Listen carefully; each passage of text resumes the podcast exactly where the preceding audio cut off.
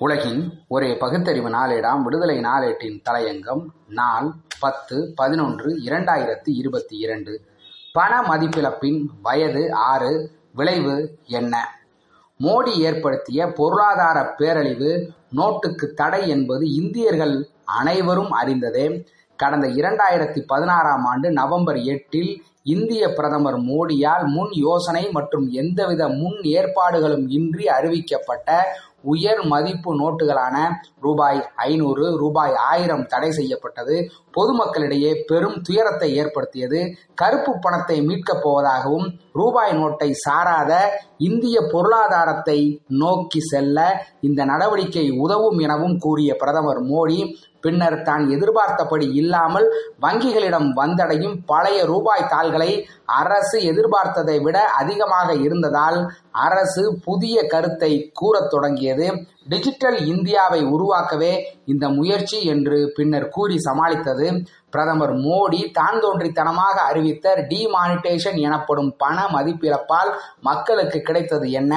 மோடியின் கூற்று நிறைவேறியதா என்றால் ஒன்றுமே நடக்கவில்லை. அதற்கு பதிலாக நாடு கடுமையான பொருளாதார பேரழிவை சந்தித்ததுடன் ஏழை எளிய மற்றும் நடுத்தர மக்கள் அன்றாட உணவுக்கே அல்லல் பட்ட நிலையை உருவாக்கியது.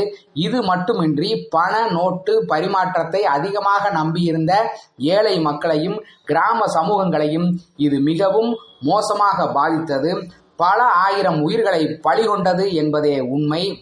மிகவும் ரகசியமான முறையில் அச்சடிக்கப்பட்டதாக கூறப்படும் இரண்டாயிரம் ரூபாய் நோட்டுகள் அவை முதலில் அறிமுகப்படுத்தப்படுவதாக தெரிவிக்கப்பட்ட வங்கிகளுக்கு பதிலாக ஒன்றிய ஆளும் பாஜகவை சேர்ந்த பிரபலங்கள் அவர்களுக்கு நெருக்கமான தொழிலதிபர்களுக்கு தாராளமாக கிடைத்தன. மறுபுறம் கருப்பு பணம் வைத்திருந்தவர்கள் அதை தங்க நகைகளாகவும் தங்க கட்டிகளாகவும் உருமாற்ற மோடி வாய்ப்பை உருவாக்கி தந்தார்.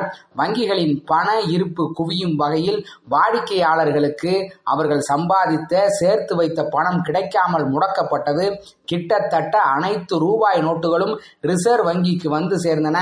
பண மதிப்பு நீக்கத்துக்கு பிறகு வங்கிக்கு திரும்பிய ஆயிரம் ரூபாய் நோட்டுகளில் பூஜ்ஜியம் புள்ளி பூஜ்ஜியம் பூஜ்ஜியம் ஏழு சதவீதம் மட்டுமே கள்ள நோட்டுகள் ஐநூறு ரூபாய் நோட்டுகளில் சுமார் பூஜ்ஜியம் புள்ளி பூஜ்ஜியம் பூஜ்ஜியம் இரண்டு சதவீதம் மட்டுமே கள்ள நோட்டுகள் மொத்த கள்ள நோட்டுகள் புழக்கத்தில் மிக குறைவான சதவீதமே வந்துள்ளது.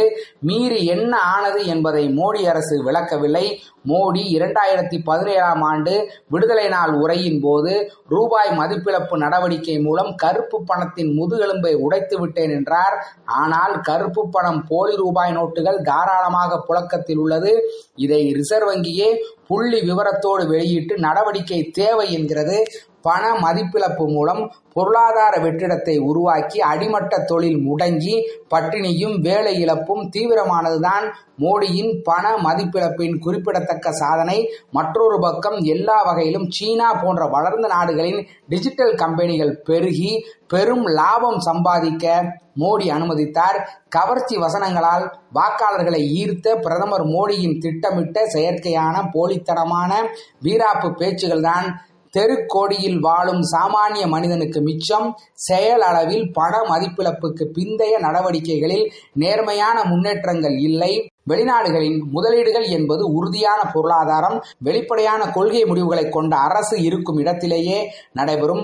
இந்தியாவில் பண மதிப்பு குறையும் நோட்டுகளை செல்லாமல் செய்தது போன்ற திடீர் அறிவிப்புகளால் நிலையற்ற கொள்கை கொண்ட அரசாக மோடி அரசை வெகுஜன சாமானியர்கள் பார்க்கிறார்கள். இதே நிலை தொடர்ந்தால் அடுத்து திடீர் அறிவிப்பு மூலம் ஒரு நாள் ரூபாய் நோட்டுகளே செல்லாது என்ற அறிவிப்பை ஏன் மோடி வெளியிட தயங்க மாட்டார் போன்ற கேள்விகளும் சாமானிய மக்கள் மனங்களில் எழுகின்றன. இப்படிப்பட்ட நிலையற்ற தன்மையால் வெளிநாட்டு முதலீடுகள் எந்த உத்தரவாதத்துடன் இந்தியாவுக்கு வரும்? மோடியின் நடவடிக்கையால் பணக்காரர்கள் யாரும் பாதிக்கப்படவில்லை. சாதாரண நடுத்தர மக்கள்தான் பாதிக்கப்பட்டுள்ளனர். ஐம்பது நாட்களுக்குள் இந்த விவகாரம் சீராகிவிடும் என்று பிரதமர் நரேந்திர மோடி கூறினார். ஐந்து ஆண்டுகள் கடந்துவிட்டன. இன்று வரை பிரச்சனை தீரவில்லை. மக்கள் தொடர்ந்து அவதிக்குள்ளாகி வருகின்றனர். மக்கள் விழித்தர வேண்டும். இரண்டாயிரத்தி இருபத்தி நான்கு மக்களவைத் தேர்தலில் மோடி அரசு வீட்டுக்கு அனுப்பப்பட்டால்தான் வீடும் நாடும் பிழைக்கும். எச்சரிக்கை எச்சரிக்கை. நன்றி வணக்கம்.